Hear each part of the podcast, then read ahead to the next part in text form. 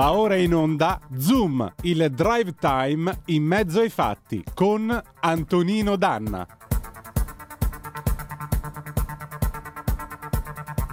Ritroviamo con piacere Antonino Danna alla conduzione del suo Zoom, il drive time in mezzo ai fatti.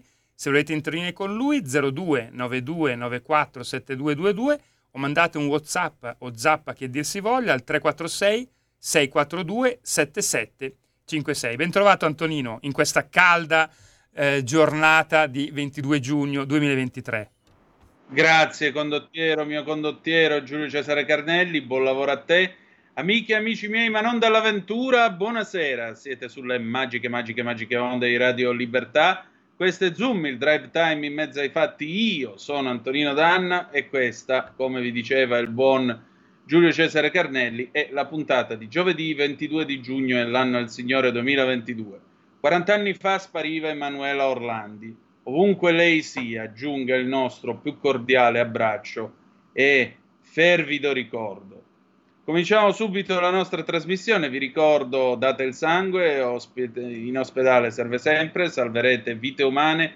Chi salva una vita umana salva il mondo intero. Secondo appello, andate su Radio Libertà www.radioticino.net, cliccate su Sostienici e poi abbonati, troverete tutte le modalità per sentire questa radio un po' più vostra, dai semplici 8 euro mensili della Hall of Fame fino ai 40 euro mensili della, eh, del livello creator che vi permetteranno di essere coautori e co-conduttori di almeno una puntata del vostro show preferito con il vostro conduttore preferito. Ma banda alle ciance, noi iniziamo subito la nostra trasmissione, poi passiamo eh, rapidamente a dare un aggiornamento su questa maturità. E allora con cosa introduciamo la prova scritta che oggi al classico è stata Seneca, le lettere a Lucilio, ma con Franco Nebbia e Vademecum Tango 1961 e andiamo.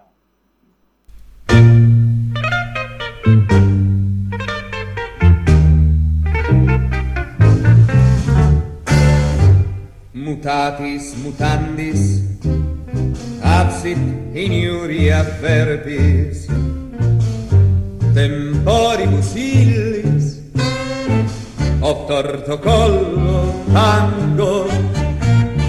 Ubi maior minor cessa talis pater talis filius mod proprio ad maiora. Ai vade mecum tango. Ad usum delfini Ubi maior minor cessa talis pater talis filius mod proprio ad maiora. Ai vale me cum tango sed alea iacta est. Memento audere semper mara tempora currunt per aspera ad astra parva sed aptam mihi orribile viso sed ex abrupto tango. Ubi maior minor cessa talis pater talis filius mot proprio ad maiora. Poi vademecum tango.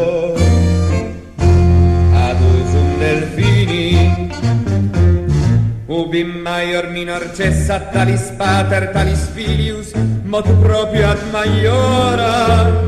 Ai vade me cum tango.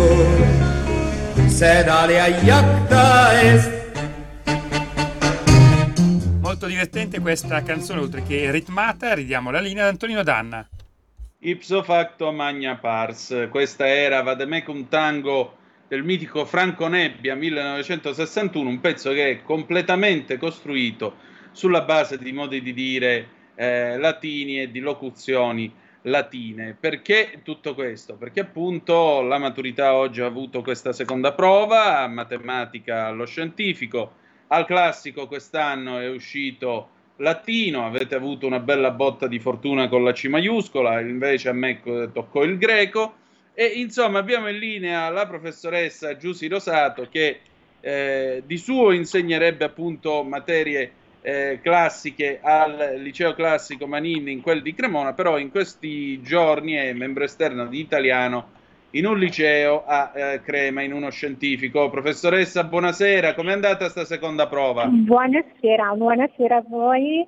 E, ehm, allora, eh, sì, eh, come dicevo ieri, eh, gli studenti che io sto esaminando hanno svolto la prova di matematica trattandosi di un liceo scientifico e abbiamo iniziato le correzioni, infatti adesso sto facendo una pausa perché so, sono proprio qui a scuola perché eh, sono in corso le correzioni della prima prova di ieri, mm. e, ma eh, volentieri mh, mm, commento la prova di latino. La prova di latino di oggi sicuramente eh, non, non, ha provocato in me la delusione di ieri quando ho scoperto le tracce per la prova di italiano perché eh, Seneca è sicuramente un autore eh, trattato ampiamente nella, nell'ambito dei programmi eh, ministeriali e mm, quindi i ragazzi um, hanno avuto occasione di esercitarsi sui testi, quindi conoscere a fondo anche lo stile dell'autore, riconoscerlo nel testo che è stato proposto oggi, che è un passo tratto dalla conclusione dell'epistola 94 dell'epistole morale ad Lucilium, e insieme alla, alla, lettera 95 una delle più lunghe di tutto l'epistolario. Quindi eh, un testo devo dire anche abbastanza semplice eh, dal punto di vista eh, linguistico, morfosintattico, ma probabilmente eh, c'è stata anche un'attenzione da parte eh, di chi l'ha scelto, forse in maniera oculata, tenendo conto che in questi anni di pandemia, soprattutto durante la didattica a distanza, ahimè la traduzione eh, ne ha risentito sentito molto la traduzione dei, dei testi classici e quindi mh, mm, i ragazzi probabilmente non sarebbero stati adeguatamente pronti mh, mm, per affrontare una, un testo che presentasse delle difficoltà linguistiche e strutturali eh, molto più mh, mm, di, diciamo, di spessore. E, un testo che ho apprezzato per eh, la quantità di spunti eh, forniti, spunti di riflessione, spunti di attualizzazione. Eh, il, testo, il, testo, di Seneca è di un'attualità eh, straordinaria eh, ai tempi dei social, dei followers. Possiamo dire che è una sorta di Seneca contro Chiara Ferragni? Assolutamente sì, parla di pubblico, parla di spettacolo come di circostanze necessarie allo sviluppo dei vizi.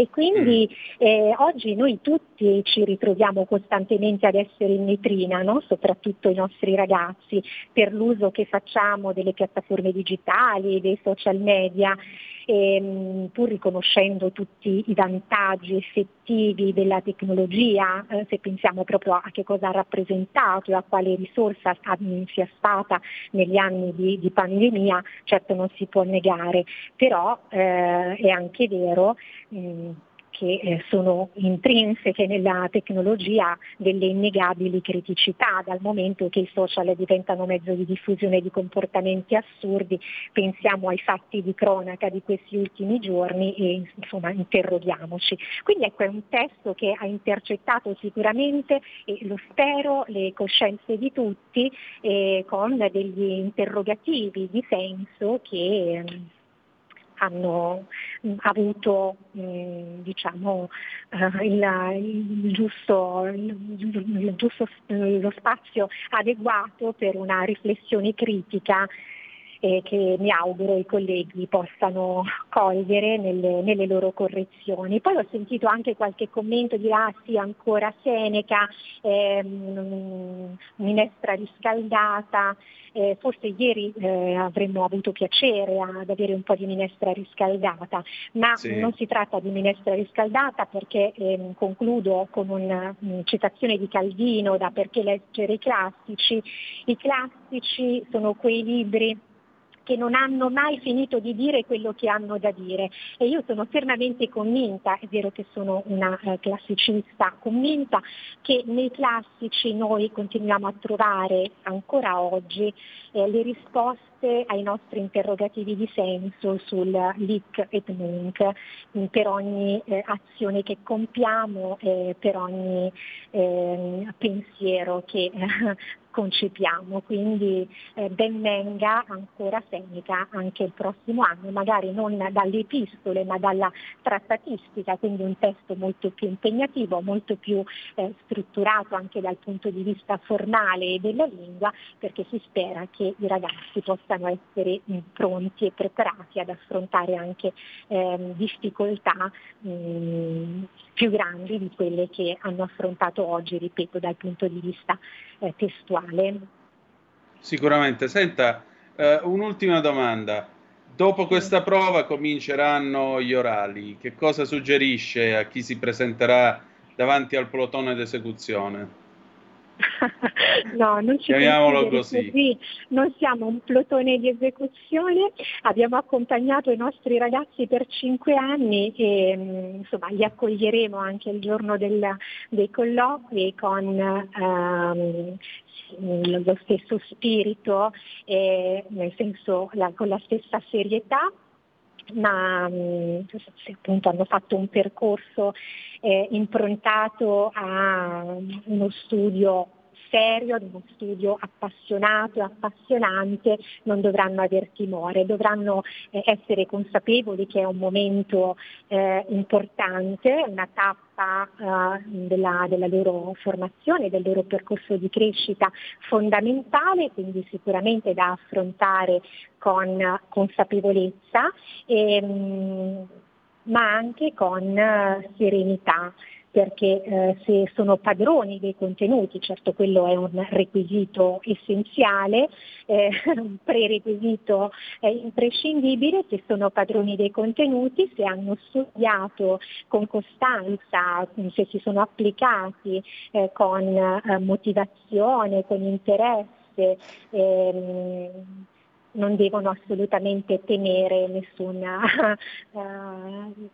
così, tribunale del, dell'Inquisizione, ma saremo, ripeto, ehm, pronti a valorizzare tutto quello che eh, ci porteranno durante, eh, durante, la loro prova orale e saranno in grado, mh, mm, lo spero ovviamente, di eh, costruire un percorso interdisciplinare a partire dal materiale che la Commissione fornirà, ma sarà un materiale, anche nella stessa scelta dei materiali facciamo queste considerazioni, ehm, coniugando sia l'ambito scientifico che l'ambito umanistico, comunque pensando dei materiali che possano prestarsi già all'inizio eh, a, ad un possibile percorso, ripeto, interdisciplinare, eh, dando loro l'occasione di dimostrare tutto il loro valore, tutto il loro sapere, tutta la loro conoscenza e anche le loro abilità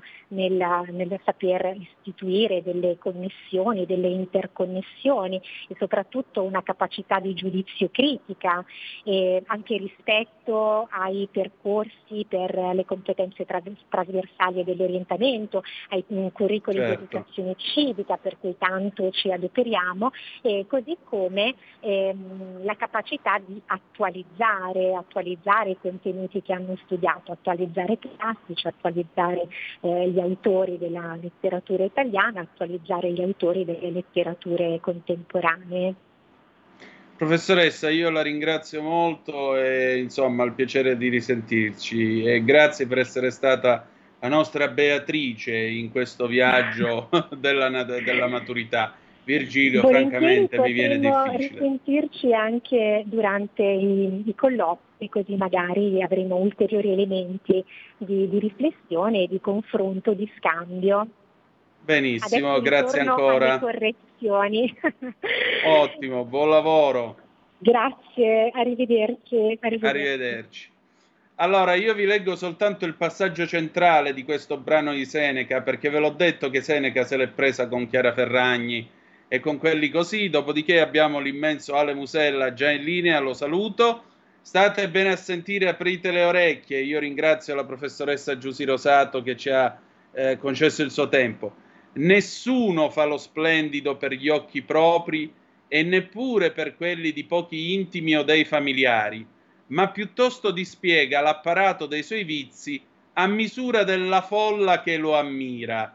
E proprio così la causa scatenante di tutte le nostre follie è uno spettatore e un complice.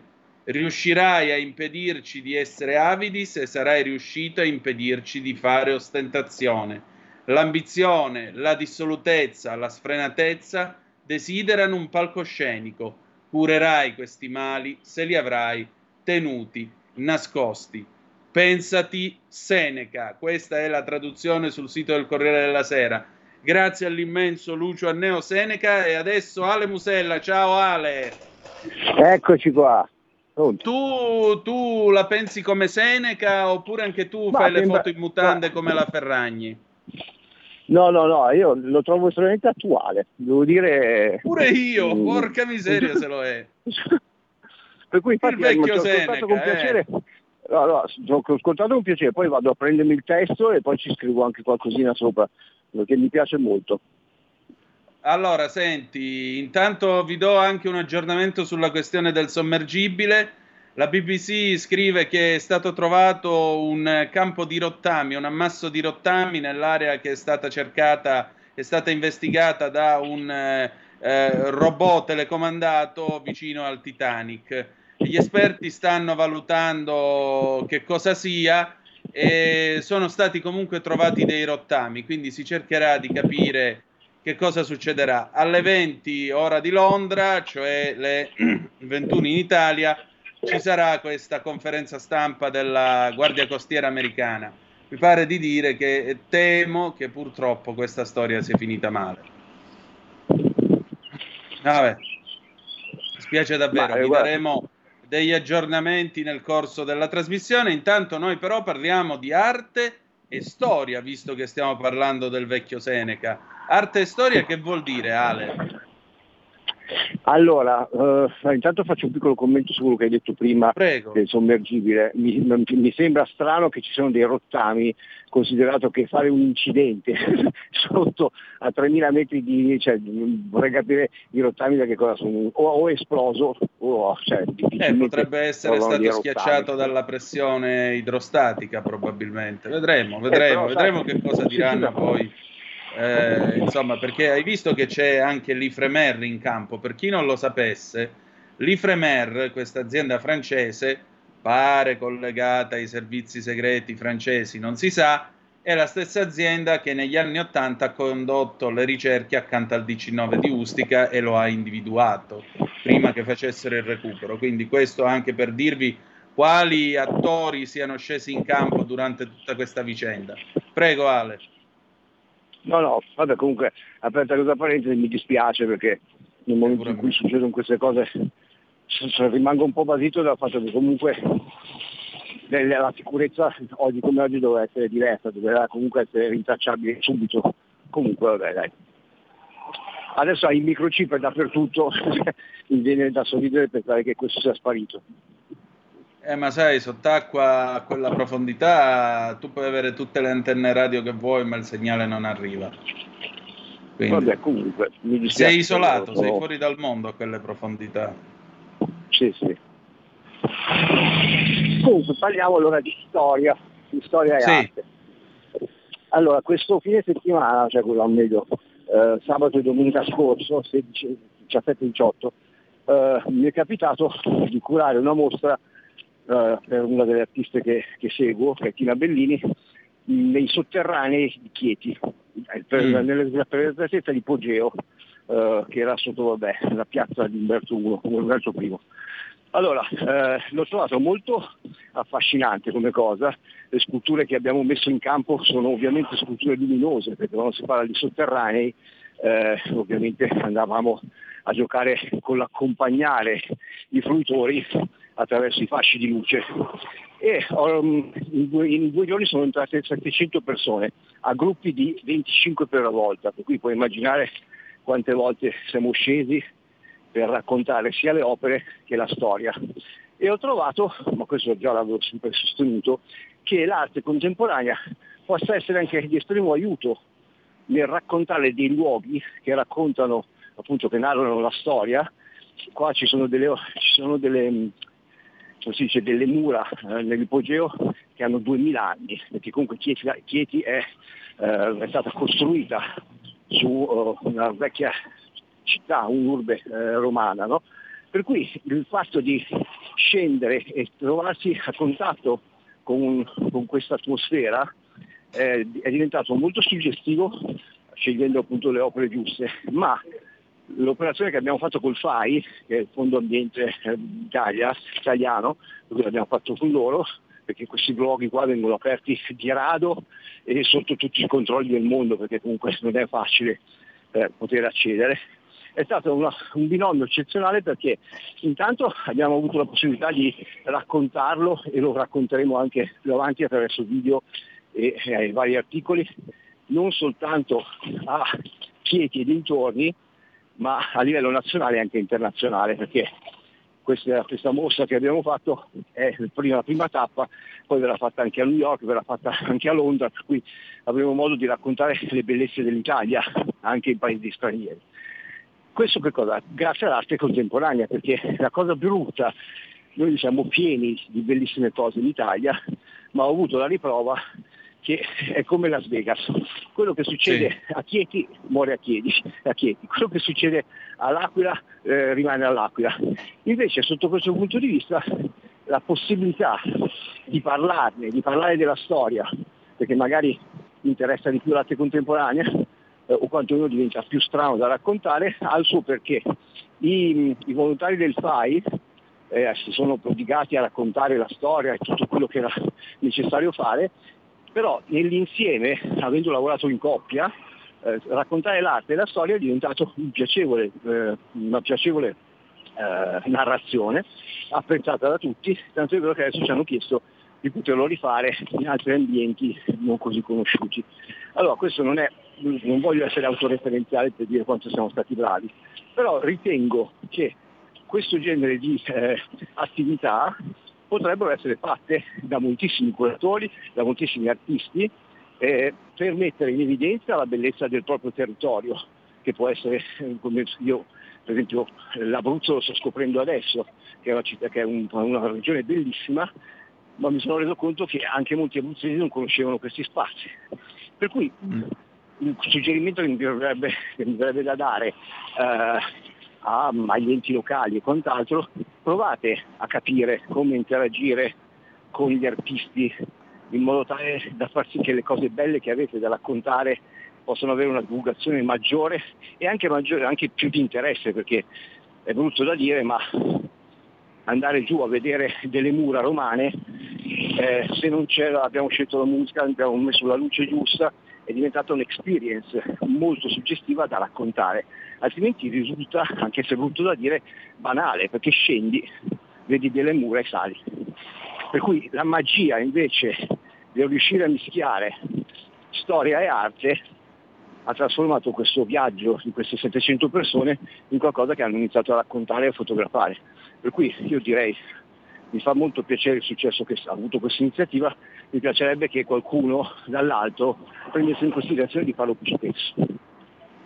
E allora 346 642 7756 se volete dire la vostra attraverso la zappa o whatsapp oppure 029294 7222 Senti, ma eh, la storia c'è anche bisogno di chi te la racconta. Molto spesso, molto spesso si va in un museo, si va a una mostra e non trovi qualcuno realmente preparato, in grado di dirti guarda, quest'opera vuole dire questo, quest'opera vuole dire quello. Spesso si viene abbandonati a se stessi, specie se si vede dell'arte classica, specie se si guarda eh, qualcosa di questo genere e poi, boh, sì, siamo andati, abbiamo visto, c'erano quelle cose, però poi basta.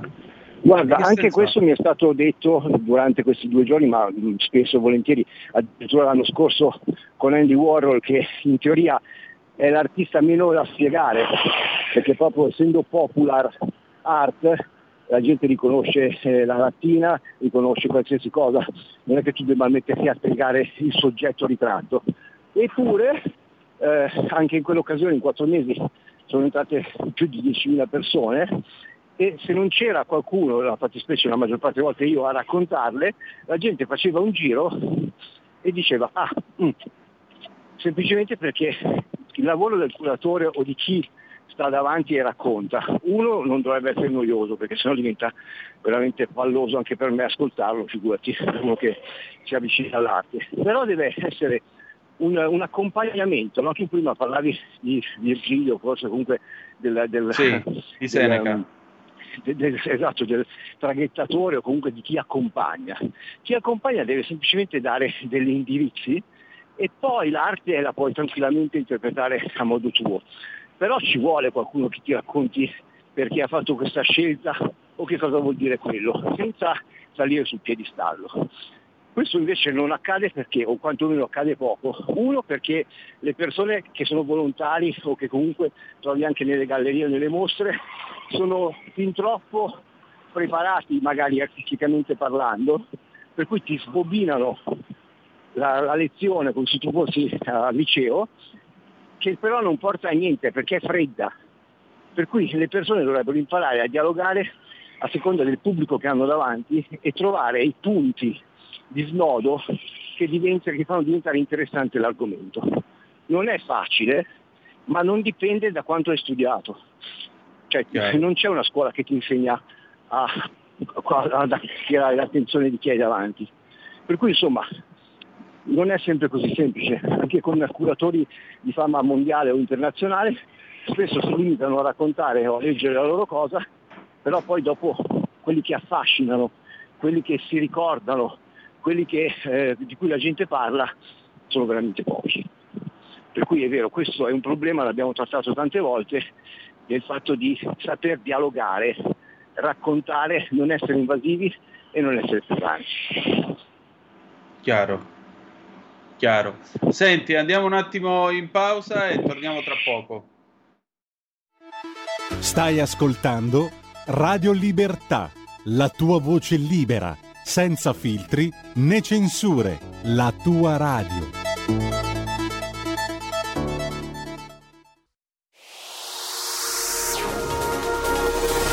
Exclusive Dance Chart. Exclusive Dance Chart. Ciao belli, sono Max Martinelli. Con la DJ Isabi vi aspetto per farvi fare tanti saltelli con la Exclusive Dance Chart, la classifica dance nazionale dalle 23 il sabato. Se avete voglia di dance, vi aspetto con la Exclusive Dance Chart. Tanti saltelli con la B e il Martinelli. Exclusive Dance Chart. E la linea torna ad Alessio Musella e Antonino Danna. Grazie condottiero, mio condottiero. E insomma, eh, qui c'è bisogno di guida, qui c'è bisogno di imparare, vedi? Eh, ora sti ragazzi che stanno facendo anche questa, come si dice, questa maturità, effettivamente arte io non ne vedo, salvo ovviamente il liceo artistico, ma non mi pare che qui ci sia un'attenzione nei confronti dell'arte, o sbaglio?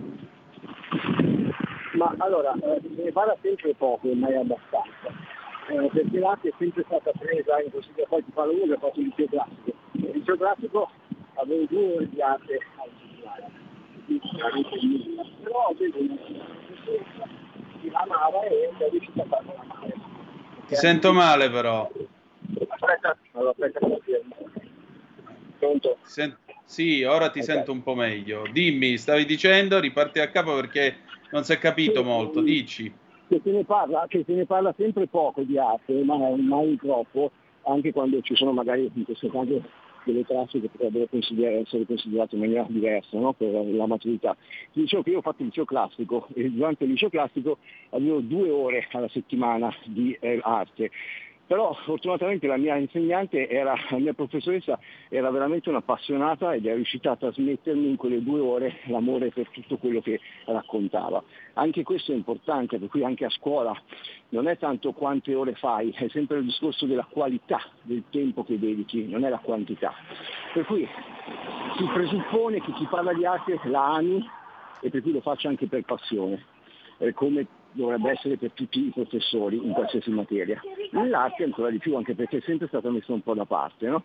Adesso si parla di arte con investimenti, adesso si parla di arte anche dal profilo economico, per cui iniziano a fare dei corsi di art management eh, che per cui ci sono dei, dei ruoli specifici sulla gestione del mercante dell'arte, il gallerista, il curatore, il critico. E quindi adesso quando, ti, quando dici gli occupi di arte la gente inizia a essere interessata e ti dà un peso.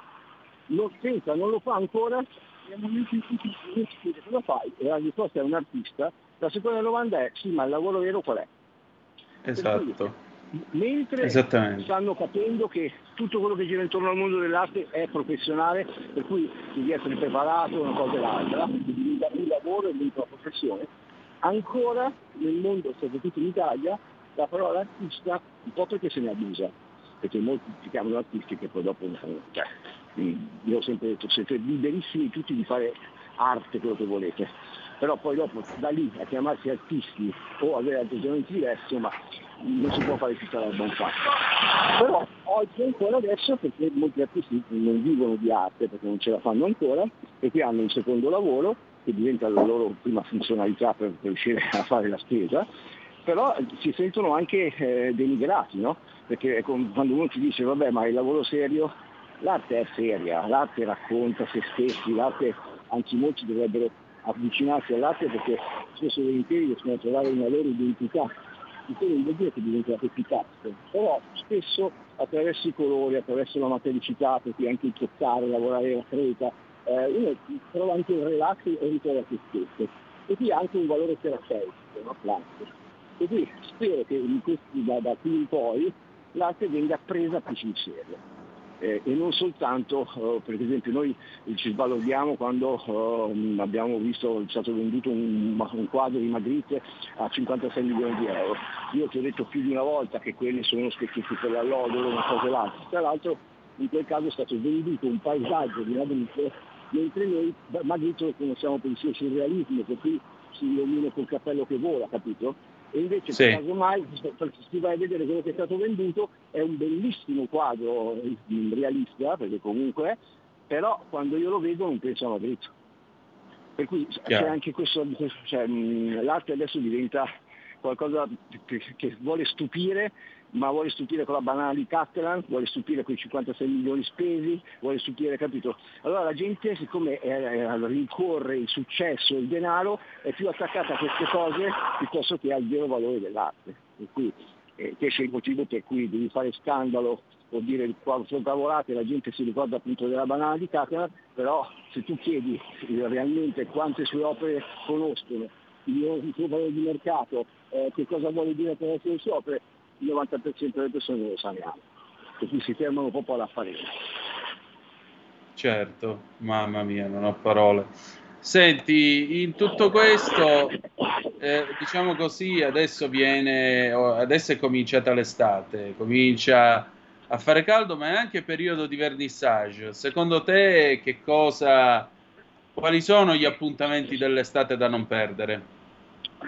Allora, l'estate da una parte porta la piacevolezza di entrare di più in certi posti, le gallerie, perché comunque se sai vivo in Versilia, per cui Pietrasanta, 28 gallerie, diventa, sei a passeggio per cui è più carino entrare, hai più tempo, ok? E già questo è positivo. Quando parliamo di vernissage saranno tutti presi d'assalto perché purtroppo il vernissage fa fico, no? Già sono andato da, da un vernissage d'arte, per cui vai, mangi, bevi, ti fai due fotine e poi tu, tu sei contento, ti sei appagato e appaghi anche i tuoi Certo, no? c'era perché questo, dicono, ah, c'era quello, no? Ma dove eri una prima là, ma tu chi è quello lì? Poi dopo ci fosse uno, uno che, che, avesse chiesto chi è l'artista e cosa vuole dire quell'opera lì. Sono tutte foto di persone che mangiano, che fanno i figli, ci fosse una foto dell'opera. Per cui, anche sotto quel punto di vista, io vi ricordo sempre che chi acquista difficilmente va a un vernissage, o va prima perché vuole vedere prima le opere, o va dopo. Per cui il vero intenditore non lo troverai al vernissage, quello che vuole acquistare se deve farlo per la mondanità è un conto, ma quando parliamo seriamente di una cosa non ci deve essere casino, ci deve essere il tempo giusto e la voglia di raccontare e di capire che opera è e perché la voglio comprare. Cosa che non si può fare al vernissage. Per cui ci deve essere carino quello che è, però ricordatelo, che non è perché siete andati al vernissage che la vostra cultura artistica sia elevata. perché il problema adesso degli amici dell'arte è che vengono associati a quello che succede per la moda, a quello che succede per il cibo, a quello che succede per cui è un momento di goliardia di spettacolo, però non è arte, capito? Potevo, potevo, cioè, la stessa cosa la fanno quando presentano i jeans, quando presentano capito, per cui la gente va perché c'è qualcosa da vedere, poi che cosa sia non viene frega niente. Esatto, esattamente. Insomma, diciamo che è bene, è bene andare lontani dalla folla, vedi che tutto si tiene, ripartiamo da Seneca, stare lontani dalla folla per poter apprezzare l'arte. Un piacere solitario quasi. Insomma, l'arte può essere di massa. Ma lo può essere perché comunque l'arte, in teoria, il fruitore, chi la osserva, non deve essere per forza un tecnico o un appassionato, può anche dirti non capisci niente. Io una cosa che ho detto e dico sempre, soprattutto ai bambini, non sentite un difetto se non vi piace una cosa, anche se l'ha fatta Picasso, se l'ha fatta Wall, se l'ha fatta Magritte, se non ti arriva, se non ti piace, non ti sentire a disagio perché uno può dire ah non capisci niente perché hai detto che è brutto questo. Se non ti arriva non ti arriva, ok? E quindi non per questo sei ignorante o devi essere messo al muro. Certo che eh, quando parliamo invece di persone che vogliono realmente capire l'arte, allora ci vuole un pochino di un approccio differente, un'attenzione differente che, mh, mm, che non è da tutti, ma perché non a tutti può piacere tutto. E qui sono sempre di più gli amanti dell'arte, eh, molti non si avvicinano perché hanno paura, perché sentono sempre questi prezzi altalenanti, altalenanti, mentre invece voi potete iniziare a diventare collezionisti. Il collezionista non vuol dire che sto collezionando 300.000 euro di roba. Io posso iniziare a prendere un oggetto d'arte che costa 300 euro, mi piace, inizio la mia collezione privata e io colleziono cose, per cui non è soldo uguale collezionista importante, no, perché parti dal basso, se ti piace una cosa, è come quando uno dice ho collezionato i trenini, ho collezionato le macchinine, è la stessa cosa. Allora si può partire con una qualsiasi piano piano poi ci si interessa, ci si documenta e poi ci si scopre anche amanti di determinate cose se ci si avvicina con un certo tipo di mentalità. Per esempio oggi a Villa Vertelli fino a, a ci sarà Rotella nelle stesse sale dove io ho presentato Andy Warhol l'anno scorso, no? questo è soltanto in piano. L'hotel è molto interessante perché comunque è l'Andy Warhol italiano, molto minore eh, perché comunque lì si è fermato un pochino su determinate tecniche, però anche lì, tornando al discorso che facciamo prima, non c'è nessuno che la spiega, la gente arriva, vede questi cartelloni strappati tra l'altro sono cinque fasi della produttività di, di Nutella che sono molto simili una con l'altra, per cui se uno non te lo spiega, non ti, non ti fa capire il 55 cos'è stato, perché l'evoluzione del 68, cioè le vedi sembrano tutte uguali, per cui la gente guarda e dice, ah, ci mette 7 minuti a guardare una mostra. Quella mostra lì ha bisogno di 45-50 minuti se la vuoi capire bene. E invece la gente passa e il tempo, tempo medio, perché non c'è nessuno a spiegarla, 7-10 minuti.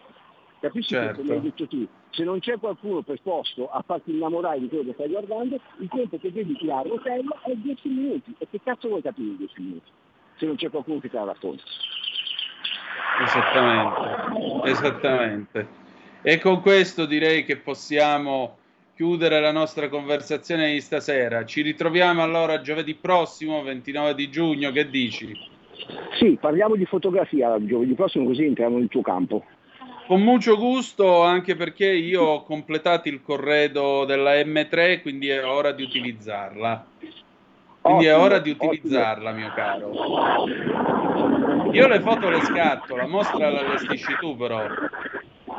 Mandamele, anzi facciamo così, il tuo compito è mandami tre scatti tuoi che ti piacciono, me li mandi mm. e noi partiamo dalla prossima puntata nel mio raccontare i tre scatti e che me ne mancano 36 dopo. fammi, fammi, fare, fammi fare questi scatti, la collaudiamo e poi te ne mando un po', va bene? O se no, guarda, facciamo così, adesso chiudo so, so che siamo in ritardo. Scegli tre, tre scatti del Novecento che ti piacciono, me li mandi mm. e partiamo da quelli, che siano dello stesso artista, dello stesso fotografo. Guarda, li cerca e te li mando. Ecco, ok, così partiamo da quello. Grazie. Un abbraccio. Un abbraccio a te. Allora, noi ringraziamo Ale Musella, riprendiamo la linea prima di passare all'intervallo con i Propellerheads featuring Shirley Bassey, History Repeating del 1997.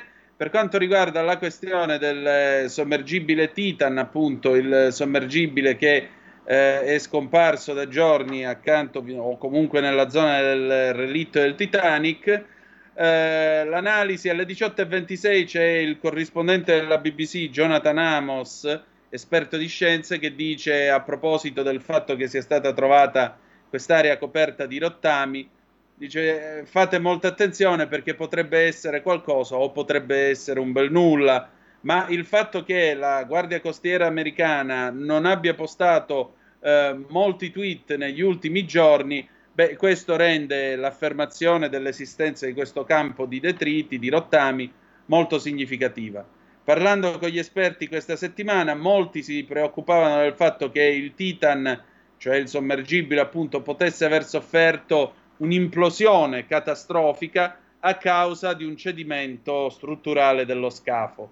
Un tale scenario potrebbe giustificare appunto l'area coperta di rottami, ma ancora una volta queste informazioni potrebbero essere nulla. Il fondo dell'oceano attorno al relitto del Titanic del resto è coperto di ogni genere di rottame e non soltanto di rottami che arrivano dalla grande nave eh, io ho trovato qua nell'archivio della stampa gli articoli che vennero, scri- eh, che vennero scritti in quei giorni. Vi voglio soltanto leggere questo pezzo di venerdì 19 aprile del 1912.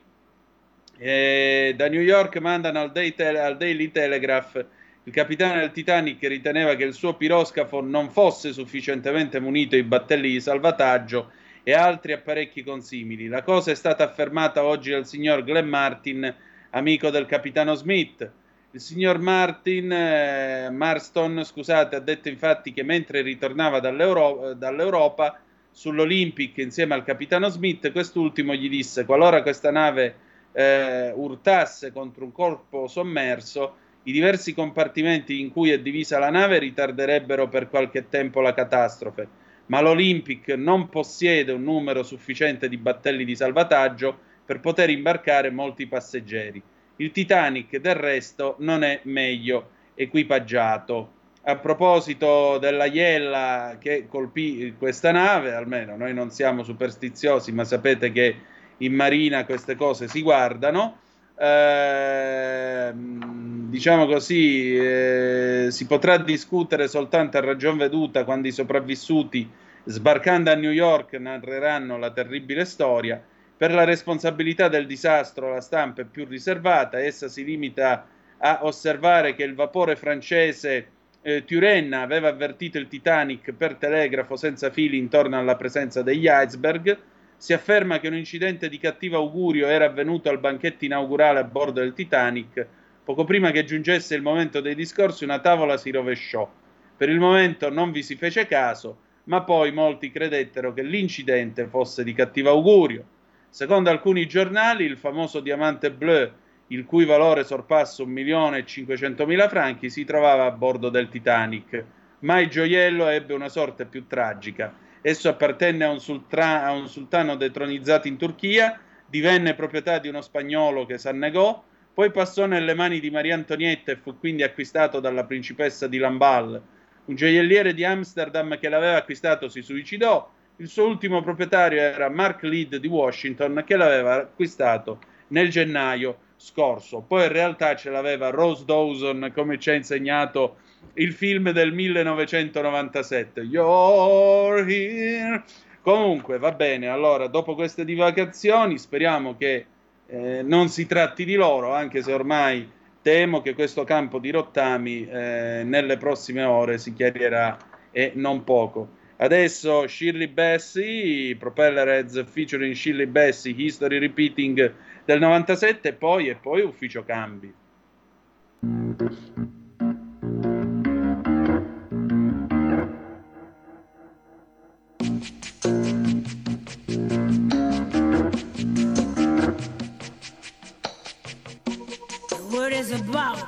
There's something evolving.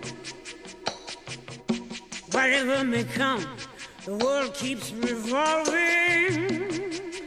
They say the next big thing is here, that the revolution's near. But to me, it seems quite clear that it's all just a little bit of history repeating.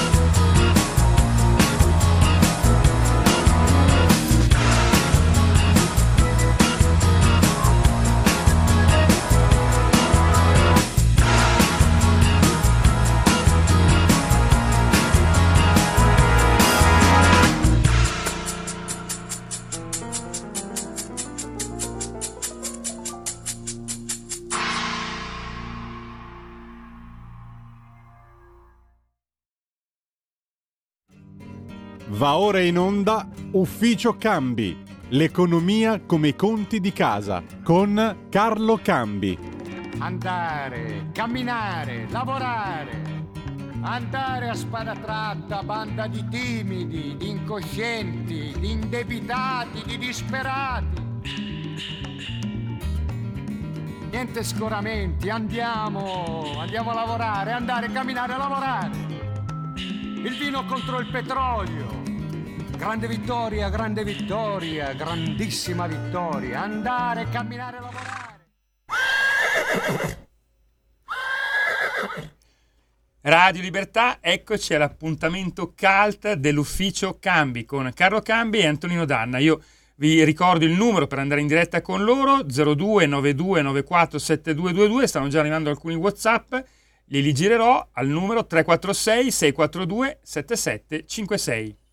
Grazie ancora, condottiero mio condottiero. Avete ascoltato Shirley Bessie con eh, History Repeating del 1997, che è l'anno in cui usciva appunto eh, Titanic. Ehm, permettetemi, eh, mi scuso perché ieri mi è venuto da, prima mi è venuta da fare la battuta su- sul film. Eh, io credo che sarebbe anche ora di lasciare in pace non soltanto se sarà così questi cinque morti, ma anche gli altri 1500 che si trovano in questa enorme tomba d'acciaio nel centro del, dell'Atlantico. Sarebbe ora di smetterla, visto che nell'85 Ballard l'ha trovato, sono state fatte tutte le analisi sulla sciagura, sarebbe ora di garantire un po' di eterno riposo a tutti questi poveri morti perché fare turismo per andare a vedere una nave dove sono morti 1500 più questi altri, se davvero dovesse finire così, insomma, non sarebbe una bella cosa. Che ne dici Carlo? Ma sì, anche perché parliamoci chiaro, quella fu una grande sciagura, fu anche nell'immaginario collettivo un, un evento che cambiò in qualche modo la percezione della civiltà che tutto poteva, che affidava alla meccanica, che affidava alla potenza, che affidava, come dire, io, io non amo molto De Gregori, però devo dire che la sua canzone eh, sul Titanic è, è forse lo spirito migliore per occuparsi di quella storia cioè percorrere biografie di un'umanità che sperava a tutti i livelli, dalla terza classe fino alle suite, in un progresso straordinariamente veloce. Ecco, se una lezione dobbiamo trarre da questa ulteriore tragedia dell'ostentazione, è che, come dice come scrive argutamente Machiavelli, tutti i tempi tornano e tutti gli uomini sono sempre uguali. Mm. Per cui le ambizioni, le, le fascinazioni, la rincorsa dei miti, alla fine come traguardo non ha sempre la gioia, ma più, più spesso la tragedia.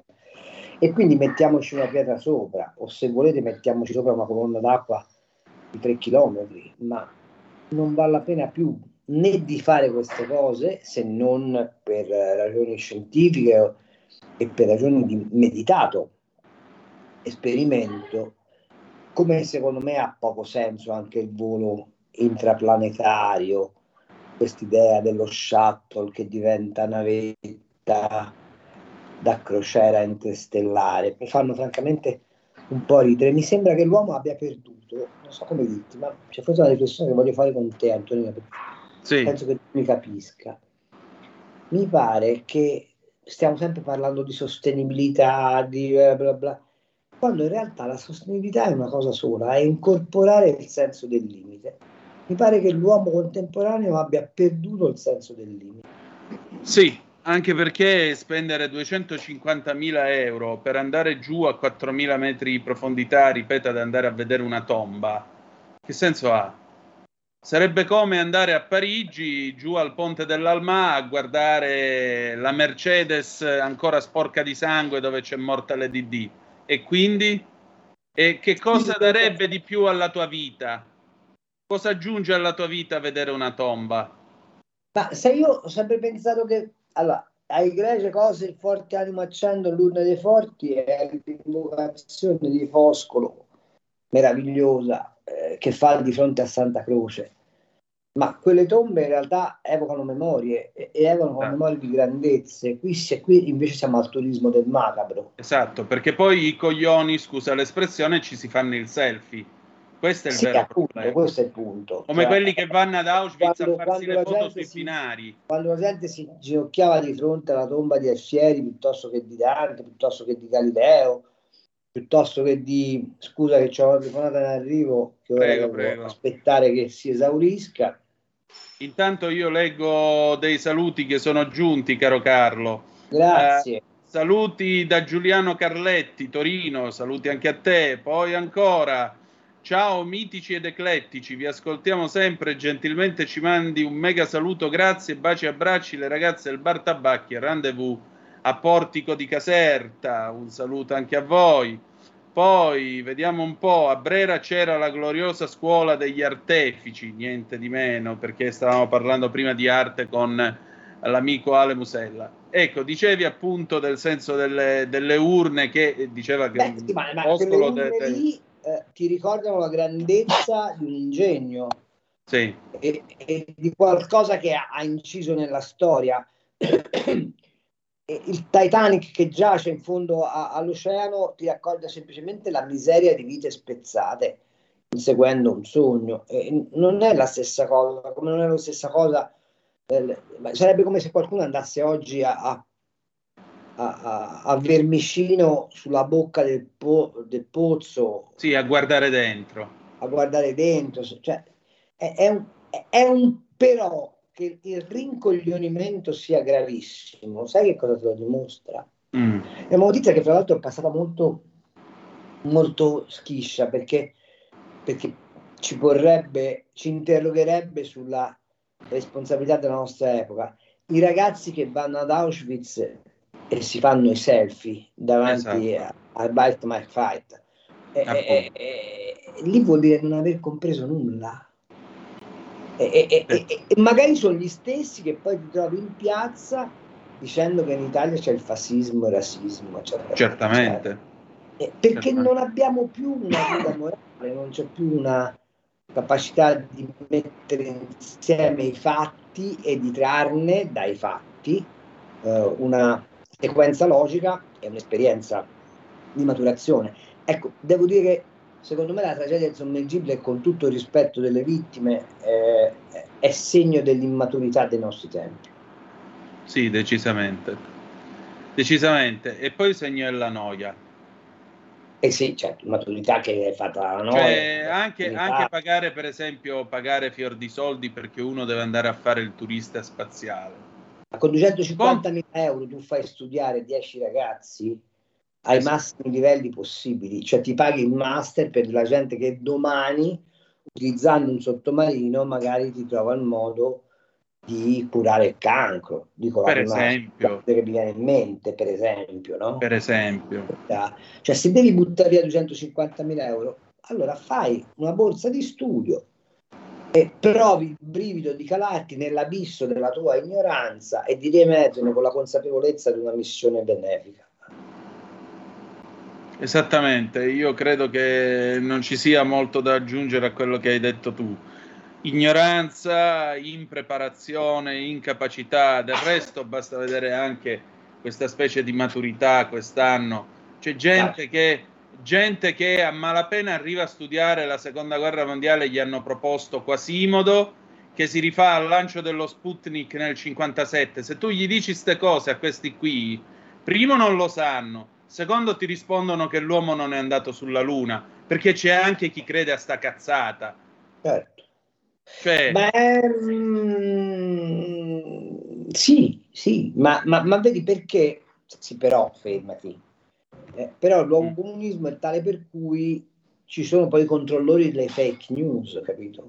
Sì, sì. Cioè, eh, che, che sono a senso unico, peraltro, ma detto questo, ma allora a chi ti dice gli uomini non sono mai andati sulla Luna, tu dici sì, è vero, dimostramelo. Punto. il problema è che credono di potertelo dimostrare. E vabbè, Poi che i fratelli Judica Cordiglia abbiano registrato le comunicazioni, che ci siano eh, gli specchi con cui i radioamatori già dalla notte stessa dello sbarco hanno cominciato a lanciare, a, fare, a fargli fare ping e riflettere il segnale in onde corte. Basta parlare con chiunque facesse il radioamatore a quel tempo. Cioè, ste robe non importa, Antoni- però è così Antoni- perché è una truffa. Antonio, Cioè, il problema loro è che di- ci credono. Parliamoci chiaro, stiamo parlando di niente. Eh, me lo auguro. Purtroppo, purtroppo io continuo ad avere questa convinzione che magari è sbagliata e siccome è una convinzione eh, non è fondata adesso su nessun dato specifico, eh, che tutta sta roba viene menata come arma di distrazione di massa perché ci sono dei problemi reali, Esatto. effettivi, rispetto ai quali nessuno si mobilita. Per esempio, così entriamo nello nostro specifico economico, ma che l'Arabia Saudita Mm. abbia chiesto di aderire alla banca dei BRICS, perché non interessa a nessuno? L'Arabia Saudita, secondo produttore mondiale di petrolio e a tutt'oggi depositario sostanzialmente delle chiavi dell'energia, ritiene di entrare nella banca d'affari dei BRICS e quindi di fare le sue transazioni in renminbi rende i BRICS equivalenti quasi a G7. Che è il mestiere mettiamoci- che- che è il mestiere che Xi Jinping ha deciso di fare, e cioè quello di schierare il non Occidente contro l'Occidente per avere un primato economico sul quale costruire poi il primato eh, politico.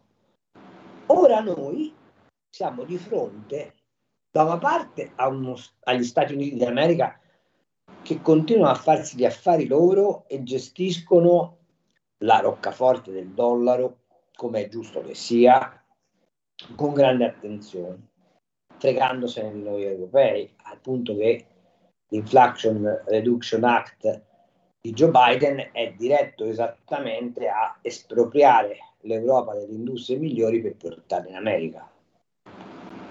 E, e quando ti dicono che Joe Biden ha fatto una politica diversa da quella di Trump, ti dicono una stupidaggine perché se Trump aveva nella testa America First, eh, Joe Biden l'ha attuata America First con un aggravante che ci ha messo sopra anche, sopra anche una guerretta che a loro non gli fa mai scomodo.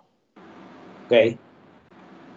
Noi europei continuiamo a baloccarci col Green Deal, continuiamo ad avere la signora Lagarde insufflata da Isabel Schnabel. Gentilizzare cavallo, per favore. Cavallo, prego. Che cosa fa? Continua a stringere i tassi perché ai tedeschi gli interessa quello, perché i tedeschi sperano di avere una posizione comunque di dominanza in Europa e ammazzano tutti gli altri. Non sapendo che l'Europa è un walk dead man, è morto che cammina. Perché nella deglobalizzazione c'è posto soltanto per due e i due si chiamano Cina e America con una serie di paesi satelliti che la Cina sta già tenendo insieme e che gli Stati Uniti d'America aspetta solo che gli, gli bussino alla porta. Per cui l'illusione di costruire questa Europa terzo incomodo dell'economia mondiale, con l'euro la moneta fortissima, con un mercato di, 200, di 400 milioni di consumatori, secondo me è una narrazione che non tiene più. E il problema è che non se ne vuole discutere. Beh, ma d'altronde, Carlo, scusami, questa è, questo è quello che succede nella vita quando chi dovrebbe avere una strategia è sostanzialmente un cretino pieno di sé.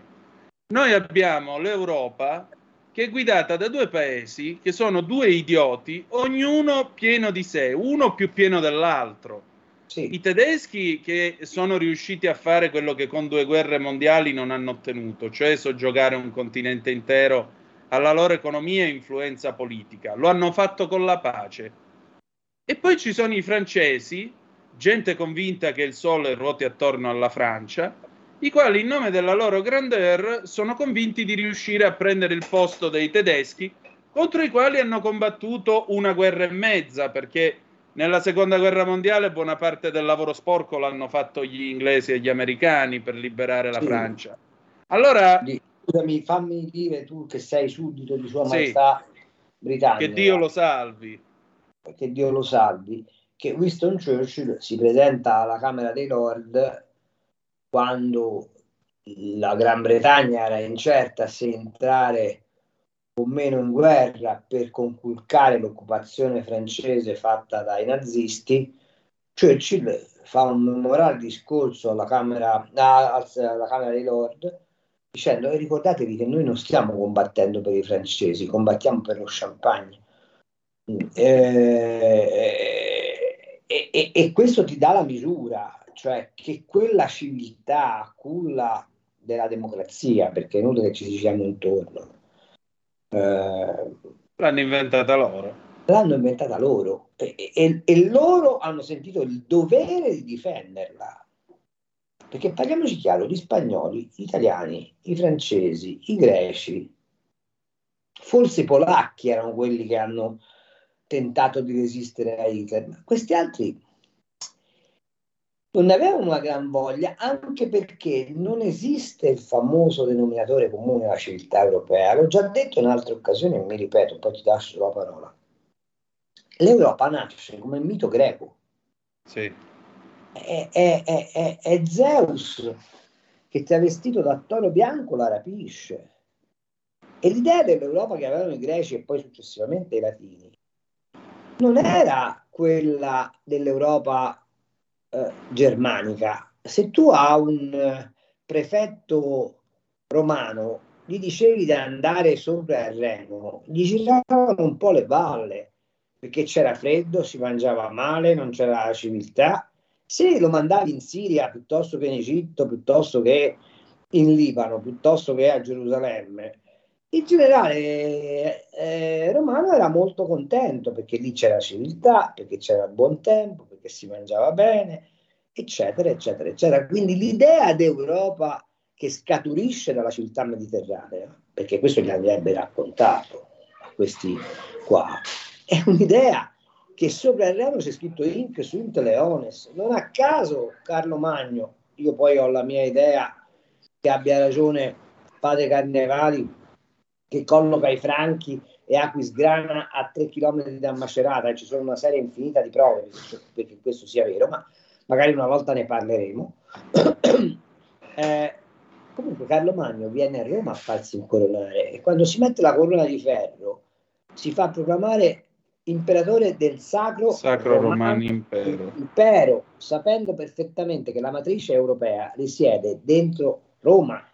E quando questi disgraziati a Bruxelles danno il premio Carlo Magno, convinti che il premio Carlo Magno sia una cosa che appartiene alla civiltà, diciamo, transerenana, eh, fanno un, un falso storico. Quindi la domanda è, ma è pensabile che la riforma luterana barra calvinista abbia pigliato un così tale sopravvento rispetto alle radici giudaico-cristiane da non consentirci di avere più il profilo dell'azione necessaria per giungere alla felicità degli umani? Ecco, io questo tema, eh, se fossi nell'Italia, ma in parte anche nella Spagna, nella Grecia e purtroppo anche nella Francia, ogni tanto a Bruxelles lo tirerei fuori. Carlo, per fare questo ci vuole peso politico e statura morale. Se fino ad oggi noi non abbiamo fatto altro che mandare i più incapaci a Bruxelles pur di scaldare la sedia perché erano amici degli amici, abbiamo mandato fior di trombati e di incompetenti a farcire l'Europarlamento, ma che cosa ti aspetti? E poi, eh, ce lo chiede l'Europa. E quando poi questa nostra partecipazione produce i Cozzolino e i Panzeri, Eh, argomento del quale in Italia è vietato parlare, eh, evidentemente insomma non ci facciamo una gran bella figura, ma questo è un altro paio decisamente no, continuiamo ad alimentare abbiamo- quella solita cosa dell'italiano furbone e il ladro. Presidente della Corte Costituzionale che continua a menare questo torrone, e cioè che la legislazione europea è prevalente sulla legislazione italiana. E allora la domanda che gli faccio oggi è: ma visto che la Corte di Giustizia europea ha detto che i provvedimenti presi per il non riconoscimento dei figli nati dall'utero in affitto sono assolutamente legittimi, che facciamo? E gli conviene quando gli conviene, se no poi si Eh. fa come suggerisce Gramellini e vabbè, ignoriamo la legge.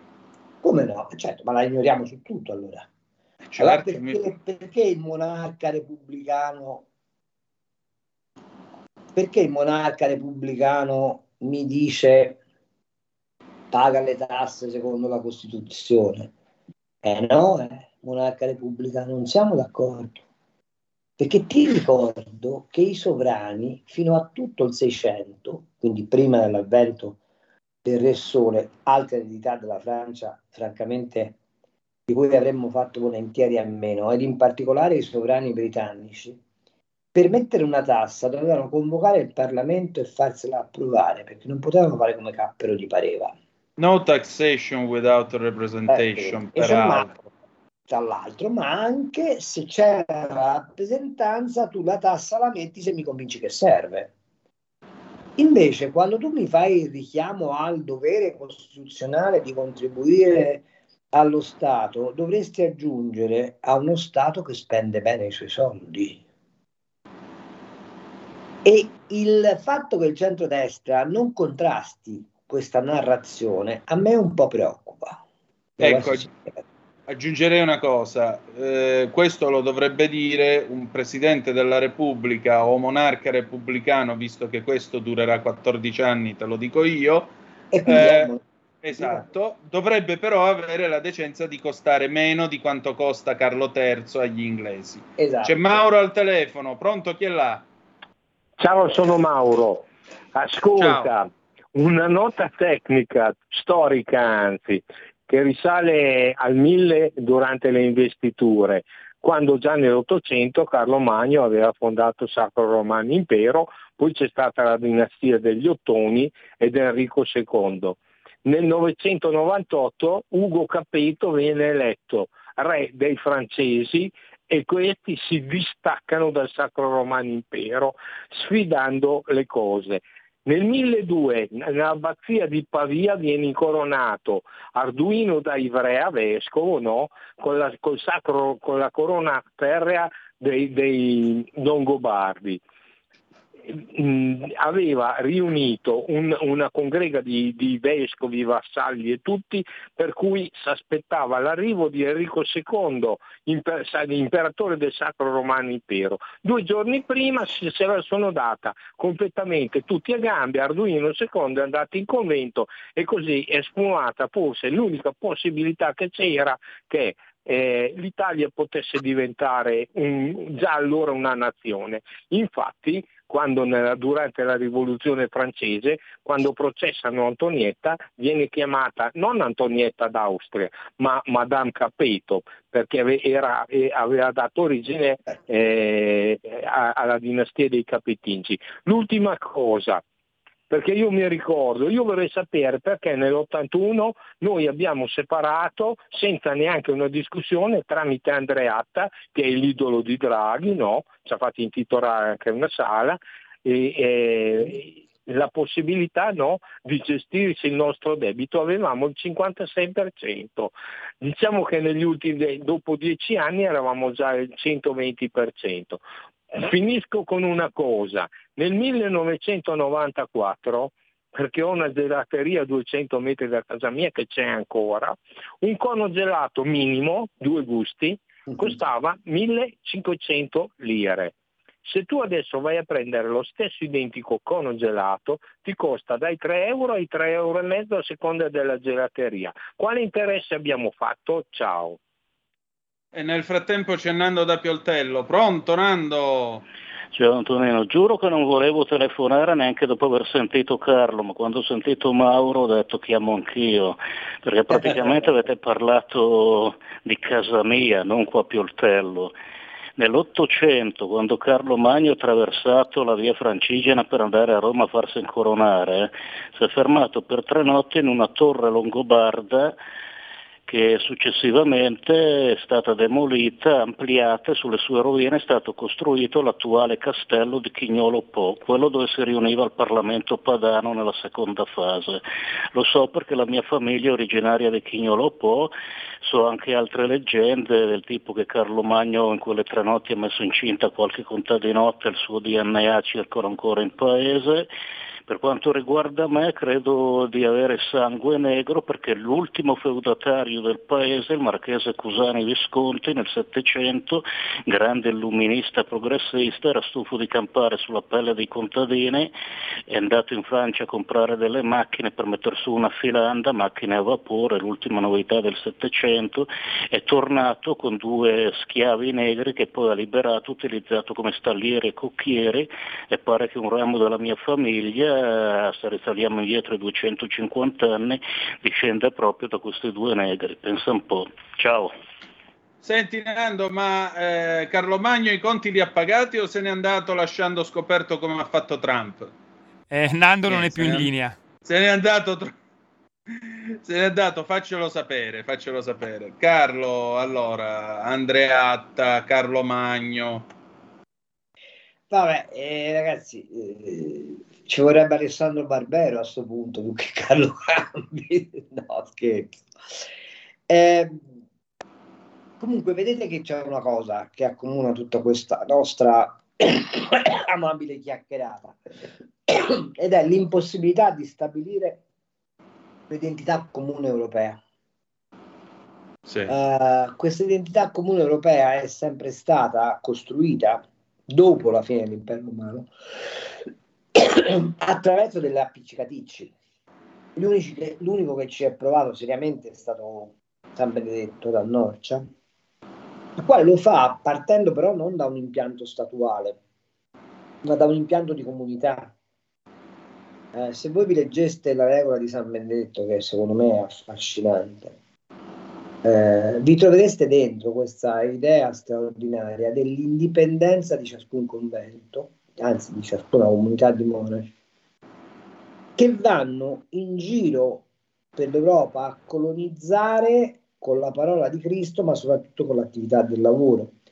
Se pensate alla riforma cistercense che viene dopo il secolo di Cluny e che riporta i monaci all'attività agricola, al lavoro, eh, vi rendete conto come quell'Europa immaginata da San Benedetto, che non è un'Europa, ma quella unità di popoli, è fondata attorno all'unico elemento di identità riconoscibile da tutti, cioè l'esigenza di una divinità che ti guida. Il resto è lingua, cultura, prassi, capacità, rapporto, completamente diverso. Avete mai provato a mettere insieme la concezione del naturale, tanto, visto che il Green Deal è la nostra grande condanna, visto- gestito peraltro da due pazzi come Franz Timmermans e la signora Ursula Cavallo per piacere. von der Leyen, Ecco. ecco voi provate a mettere insieme la concezione druidica del naturale con la concezione greca della fusis. Mamma mia. È impossibile. Perché la selva è il luogo della magia, è il luogo dell'incognito, è il luogo delle forze misteriose. La Fusus dei greci è la fonte della vita. Come mettete insieme una visione, starei per dire, Ilozoista. sì, con una visione del tutto spirituale del- dell'animo umano. Ma voi avete mai letto quello che scrive Plotino? Attorno, sì, attorno all'uno, ma attorno alla capacità generatrice dell'anima. Eh, Questa roba qua è stata scritta quando i druidi pigliavano ancora le bacche di visco di, di vischio nella speranza di cavarne lo spirito buono per allontanare lo spirito cattivo. Ora, mi dite come, come si mette insieme sta roba? Esatto. Esattamente. Sarebbe Esatto. come se oggi, sarebbe come se oggi negli Stati Uniti d'America si pretendesse di interpretare, che so, il naturale secondo i Cherokee piuttosto che secondo gli UPA e se ne facesse oggetto di eh, deliberazione al Parlamento degli Stati Uniti d'America. Che c'entra la civiltà meravigliosa, peraltro, dei nativi americani con la civiltà attuale americana? Però lì che cosa c'è stata? C'è stata una conquista forzosa, c'è stata una sovrammissione di una serie di culture che sono state mescolate e tenute insieme da una cosa sola, il dollaro e la Sì. speranza di una crescita infinita. Sì. Noi abbiamo pigliato civiltà radicate da 5.000, 6.000, 7.000, 8.000 anni con espressioni assolutamente diverse l'una dall'altra. e abbiamo preteso di unirle sotto un'unità di fronte. Ma guardate che c'è più distanza fra me e uno della Baviera di quanta non ce ne sia fra me e un giapponese. Esatto.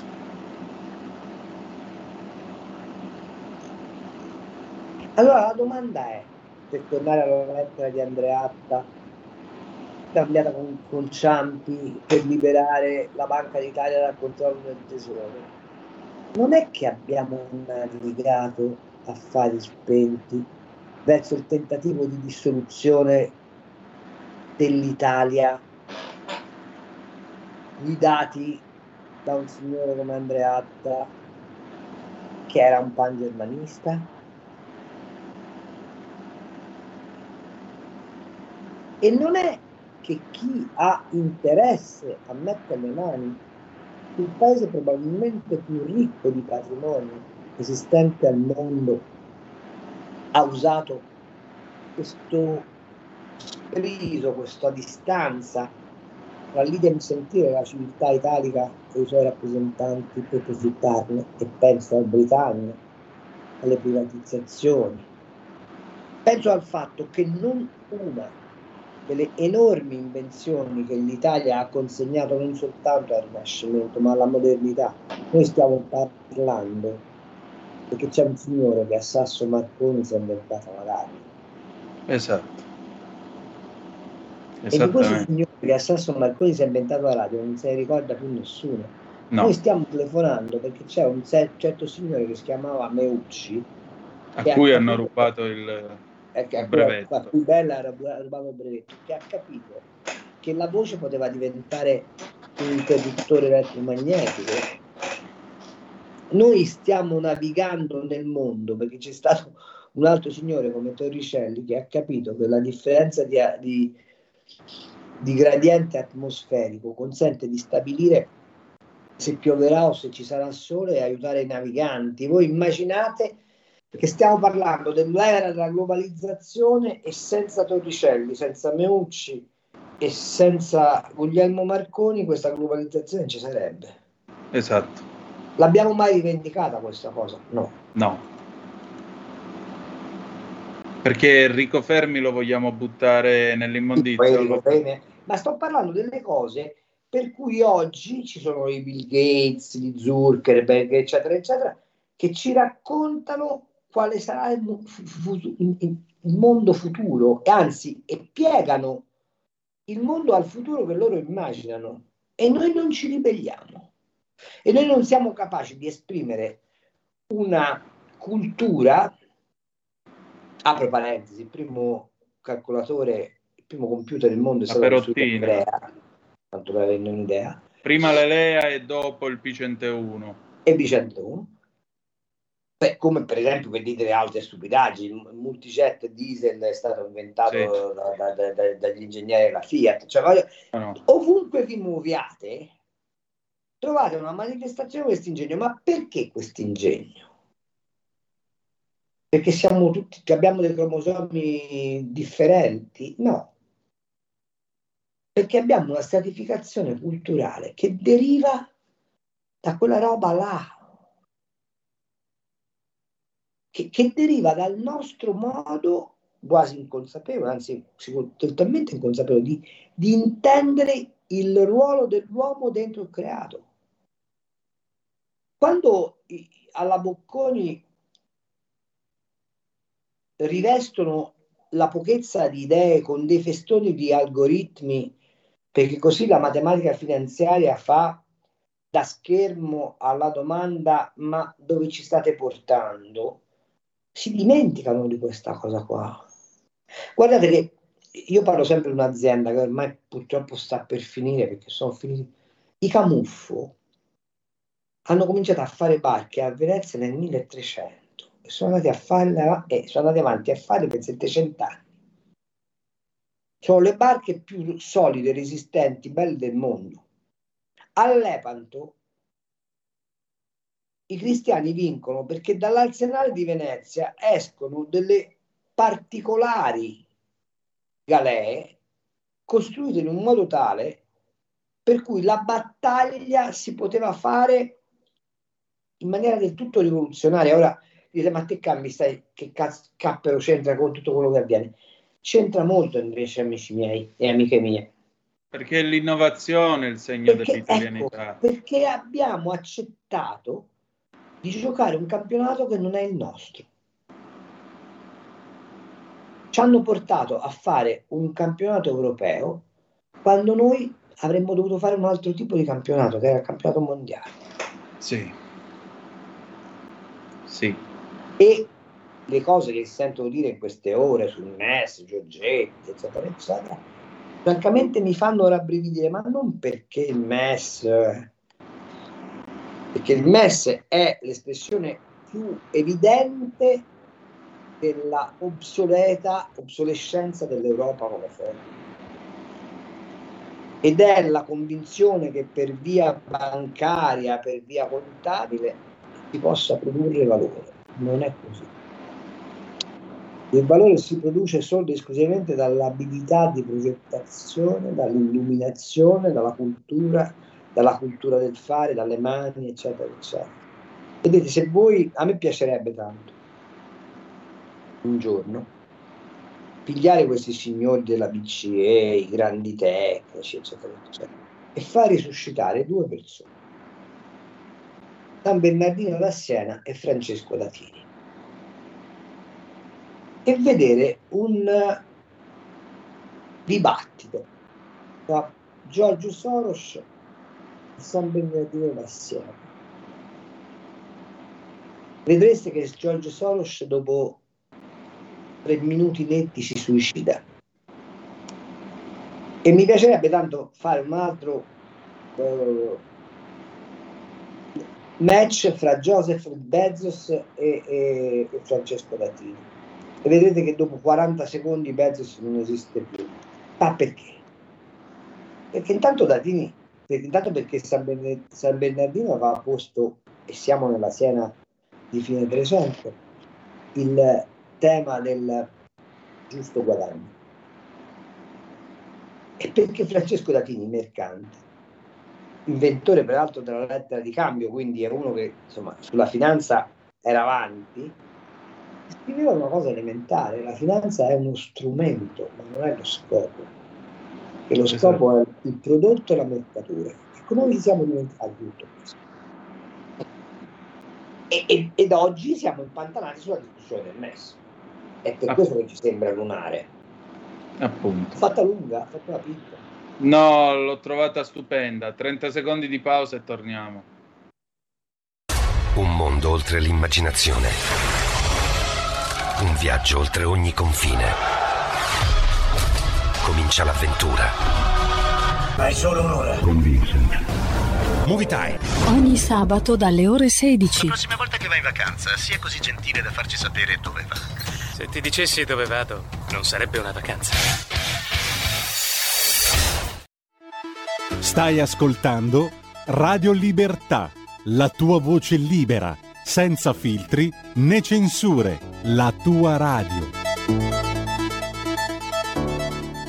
E la linea torna subito a Carlo Cambi e ad Antonino Danna. Avete ancora circa 10 minuti, poi manderemo il qui Parlamento con Riccardo Molinari.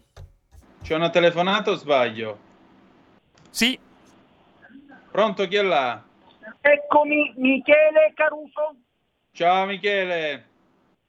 Buonasera Antonino, mi pregio di intervenire su Radio Libertà, la talk radio per eccellenza in Zoom, il drive time in mezzo ai fatti. Intanto ieri è stato il solstizio d'estate, buone vacanze a tutti. Ehm, tanti auguri ai maturandi che si sono cimentati ieri con delle prove su Quasimodo, ehm, su Moravia gli indifferenti, la Pallacci in intervista con la storia, Piero Angela, e così via e oggi con la lettera eh, eh, tratta dell'epistolario ehm, eh, delle lettere morali a Lucilio di Seneca. Eh, un testo molto interessante, ho avuto modo di leggere e di tradurre. Dunque io vorrei porre il mio accento, se mi consente 30 secondi, su una questione eh, alquanto intricata. Il punto di Michele Caruso. Macron e Meloni, prove d'intesa dopo la crisi.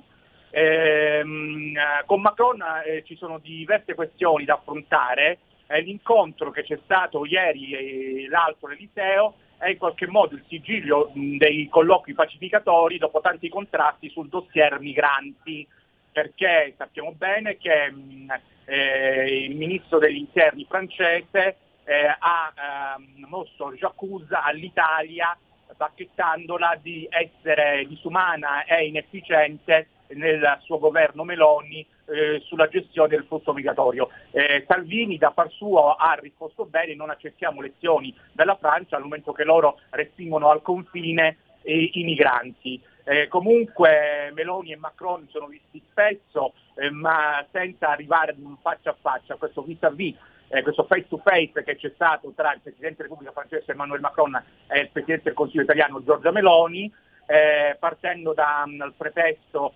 ehm, eh, dell'Expo, perché mh, c'è l'Italia che cerca un Expo molto difficile, visto che anche la Francia è schierata con Riyadh e i sauditi per eh, questa candidatura della um, manifestazione dell'Expo, ma intanto ehm, nel corso dell'incontro, preceduto da dichiarazione alla stampa, i due hanno discusso delle relazioni, eh, bilater- relazioni bilaterali, pardon, affrontando questioni europee, tra cui la riforma del patto di stabilità e crescita, con l'Italia in cerca delle alleati nella richiesta di incorporare nei calcoli gli investimenti del PNR, Piano Nazionale Ricerca e Residenza, e ne hanno approfittato anche per parlare della gestione dei flussi migratori, con il caso Tunisia in primo piano, dopo la missione dieci giorni fa. Ne riparleranno tra l'11 eh, Scusa, ti posso dire la verità? Hanno solo montato un'enorme panna perché degli interessi italiani non se ne è parlato.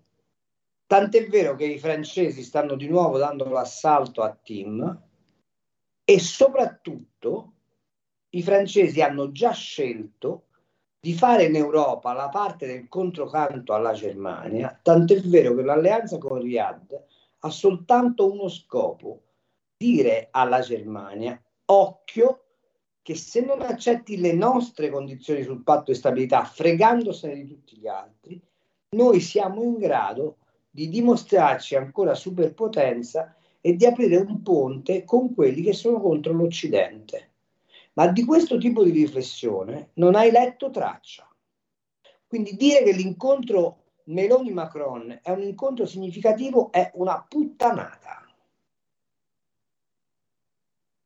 Grazie tante. Eh, intanto vi do un ultimo aggiornamento. Nel eh, campo di detriti che è stato trovato vicino al relitto del Titanic è stato trovato un pattino d'atterraggio, diciamo così, una specie di slitta che serve per poggiarsi sul fondo e una, un pezzo del, della copertura posteriore del sommergibile Titan, per cui eh, è esploso sostanzialmente, sembra di capire che sia esploso per effetto della pressione idrostatica. Quindi questa è la fine di questa storia e spiace raccontarla, raccontarla così. Carlo, senti, tornando c'è a noi... Notizia, c'è una notizia che ha un, un qualche peso di cui ovviamente nessuno vorrà discutere, e cioè che alla Commissione Esteri, dove è arrivato il testo sul MES, il governo non si è presentato.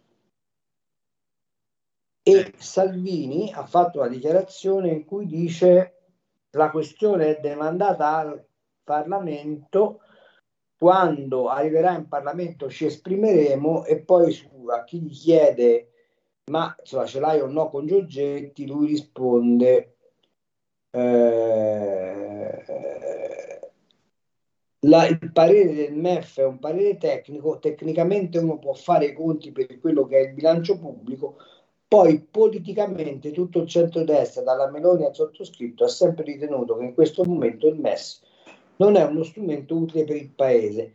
A me piacerebbe che ci fosse uno scatto in avanti e che si avesse il coraggio di dire che il MES è uno strumento concepito guardando nello specchietto retrovisore, perché il punto oggi per salvare l'Europa è un altro, non avere vincoli, non avere sostegni finanziari, ma trovare il modo di incrementare la produttività in Europa rilanciando il prodotto interno lordo dell'Europa. Vi faccio notare che vi sta per arrivare addosso prima del 2024 una gragnola di tasse europee perché questa barzelletta del recovery fund con la von der Leyen, gentilizzare il cavallo per favore, che dice faremo provvista sui mercati internazionali del debito comune garantito dalla AAA è una puttanata. L'Europa sta facendo fatica a collocare i titoli con i quali dovrebbe alimentare il famoso recovery fund e il bilancio comunitario è esposto probabilmente ad una crisi che sarà ripianata aumentando le tasse sui singoli stati. Tutta la manfrina sul catasto, le patrimoniali, eccetera, eccetera, ha un obiettivo solo, colpire il paese con la più consistente ricchezza privata ed in particolare la maggiore patrimonializzazione che è l'Italia, per drenare dall'Italia le risorse sufficienti a far quadrare i conti dell'Unione Europea. Allora, la discussione sul MES non è una discussione sullo strumento in sé, che è, una, che è uno strumento in sé, ma è una discussione sulla geometria che l'Europa vuole avere nel mondo rispetto alle economie prevalenti. Se la Lega, se il centrodestra non mette in campo questo tipo di riflessione, è evidente che dire non ratifico il MES, cosa che peraltro il governo Conte 2 aveva anticipato, non è un caso, che ministro delle finanze e dell'economia del Conte 2 fosse tal Roberto Gualtieri che a Strasburgo aveva contribuito a scrivere la riforma del MES. L'Italia ha già detto sì al MES col Conte 2. Noi stiamo traccheggiando sulla ratifica, ma traccheggiare sulla ratifica senza porre il tema del a che cosa dovrebbe servire il MES e quale rappresentazione dell'economia europea si fa attraverso strumenti come diventa sterile. Io mi domando quando il dibattito economico in questo paese riuscirà ad elevarsi dalla gestione salume, di una qualsiasi salumeria ad una prospettiva di geopolitica più larga. Eh, bella domanda. Bella domanda.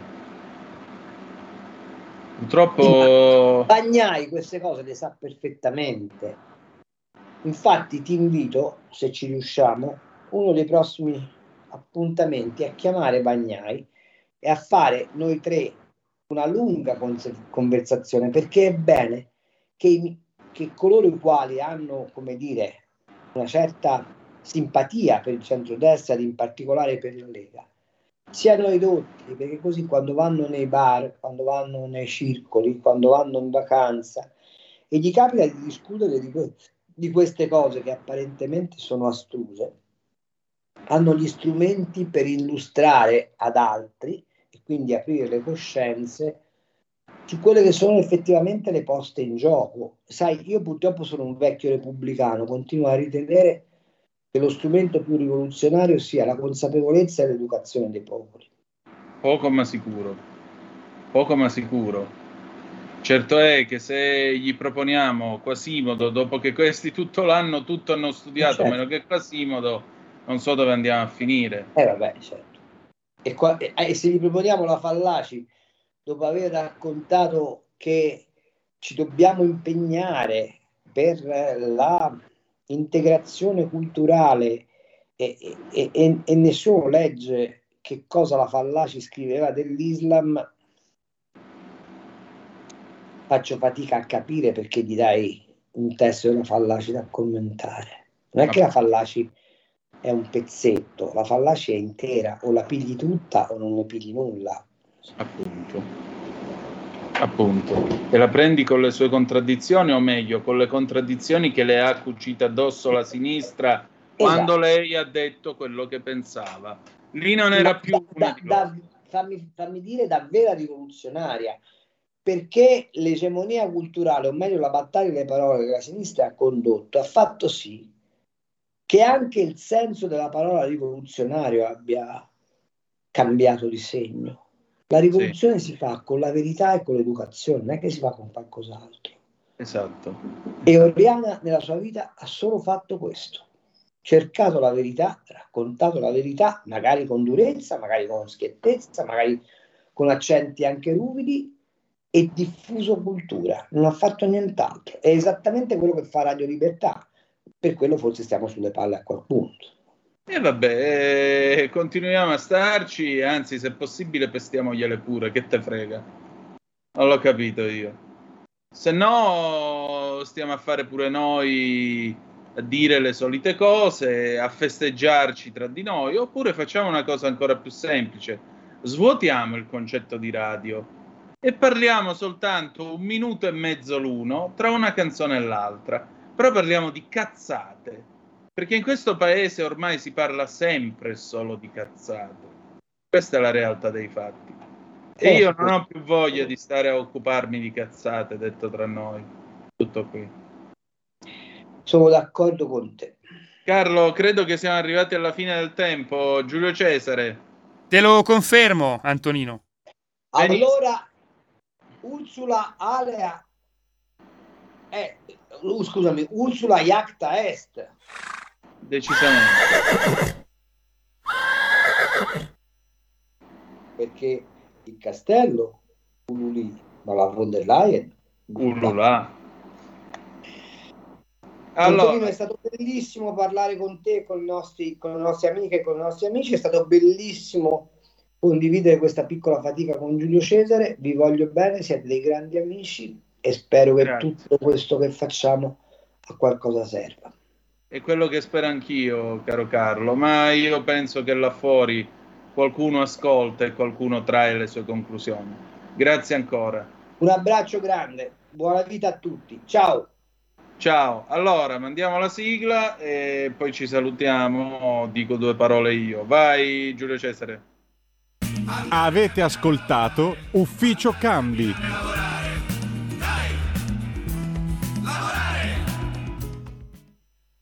Allora, noi per questa sera abbiamo finito, ci si ritrova domani 17.30 con Lorenzo Viviani per chilometro Zoom. Adesso, qui Parlamento, chi abbiamo per qui Parlamento? È Riccardo Molinari che questa mattina alla Camera ha ricordato Silvio Berlusconi.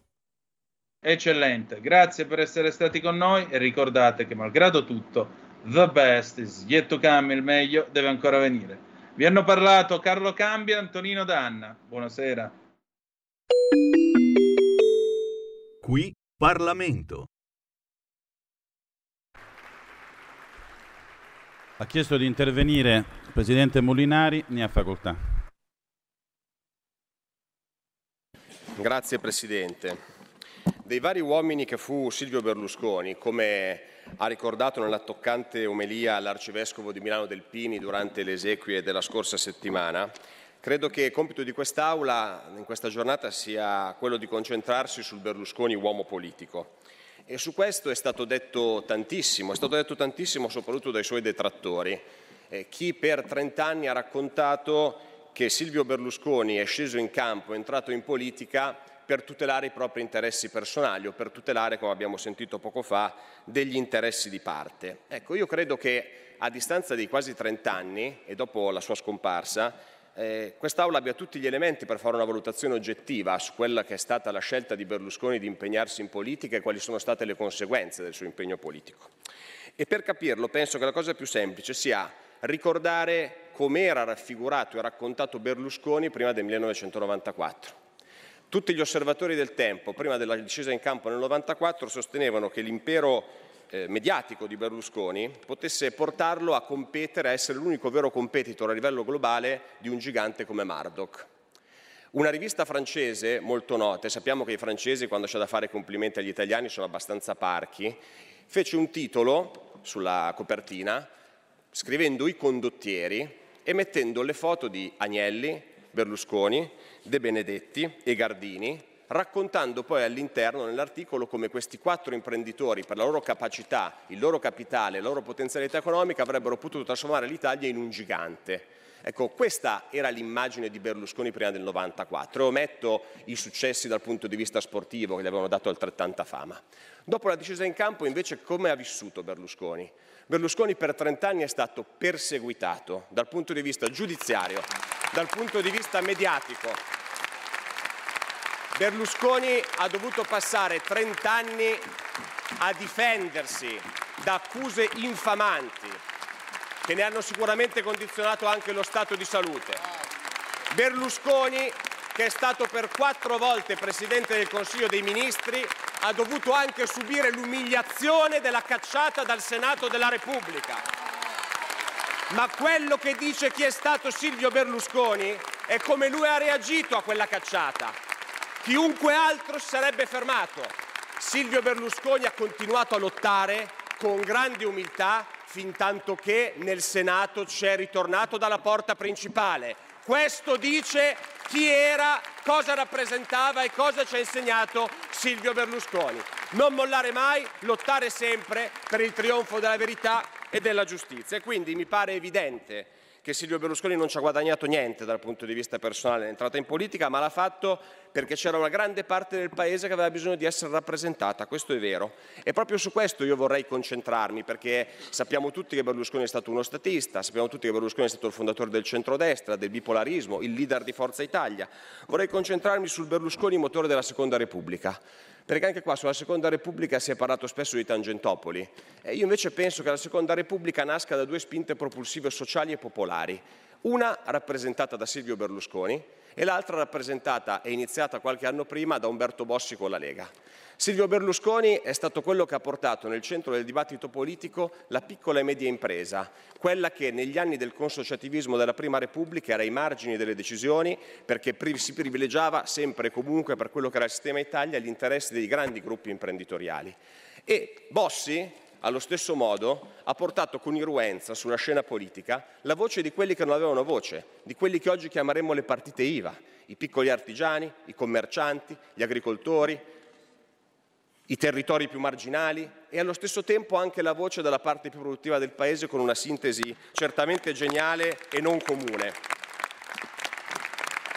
Queste due sono state le spinte sociali che hanno portato alla nascita della Seconda Repubblica e penso che questi valori, questa rappresentanza sociale sia plasticamente e economicamente rappresentata da quella foto in Sardegna del 94 di Berlusconi in camicia e Umberto Bossi in canottiera. Quello dice tutto sulle motivazioni e sulle spinte sociali sul quale nasce la Seconda Repubblica. E su questi due pilastri, insieme all'esperienza della destra, che con la svolta di Fiuggi ha rappresentato il terzo pilastro del centrodestra per come oggi noi lo conosciamo, è nata quella coalizione di governo che continua ad andare avanti e che oggi governa il Paese, di cui certamente Berlusconi è stato il primus inter pares, questo lo dice la storia. Io ho avuto modo e la fortuna di conoscerlo, di poterci lavorare insieme negli ultimi anni, da quando ho l'onore di rivestire il ruolo di Presidente del gruppo della Lega, e ho avuto modo di apprezzarne eh, la grandissima generosità, il grandissimo lato umano, la disponibilità all'ascolto, nonostante lui fosse un gigante, noi fossimo insomma dei giovanotti che si apprestavano a parlare di politica con chi ha fatto la storia d'Italia, ma soprattutto nonostante fosse fiaccato dall'età e dalla malattia, la visione sempre rivolta al futuro. Silvio Berlusconi fino all'ultimo giorno è stato un vulcano di idee e fino all'ultimo giorno ha lavorato per il futuro di questo Paese. Questo mi ha particolarmente toccato e penso che sia il più grande ricordo che noi dobbiamo avere di lui e il più grande messaggio che ci deve spingere a portare avanti la nostra azione politica. Eh, sicuramente questa lucidità, questa visione, questa positività ci mancherà molto, mancherà a quest'Aula, mancherà al centrodestra, ma mancherà a tutta l'Italia, anche a chi l'ha detestato. Penso che alla fine mancherà a tutti. E io voglio porgere a nome del gruppo della Lega le più sentite condoglianze alla sua famiglia, voglio porgere le condoglianze alla nostra collega Marta, Voglio porgere le condoglianze e mandare un sincero abbraccio a tutti i suoi collaboratori, in primis eh, Gianni Letta e Confalonieri, coloro che hanno avuto la fortuna di condividere con lui l'epopea e i successi, i trionfi nel mondo imprenditoriale, i successi e i trionfi nel mondo sportivo, i successi e i trionfi nella storia politica. E con buona pace di tutti i detrattori, questo non è qualcosa che raccontiamo, ma questa è già storia del Paese.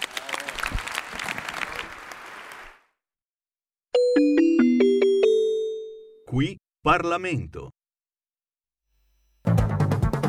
Avete ascoltato Zoom, il drive time in mezzo ai fatti.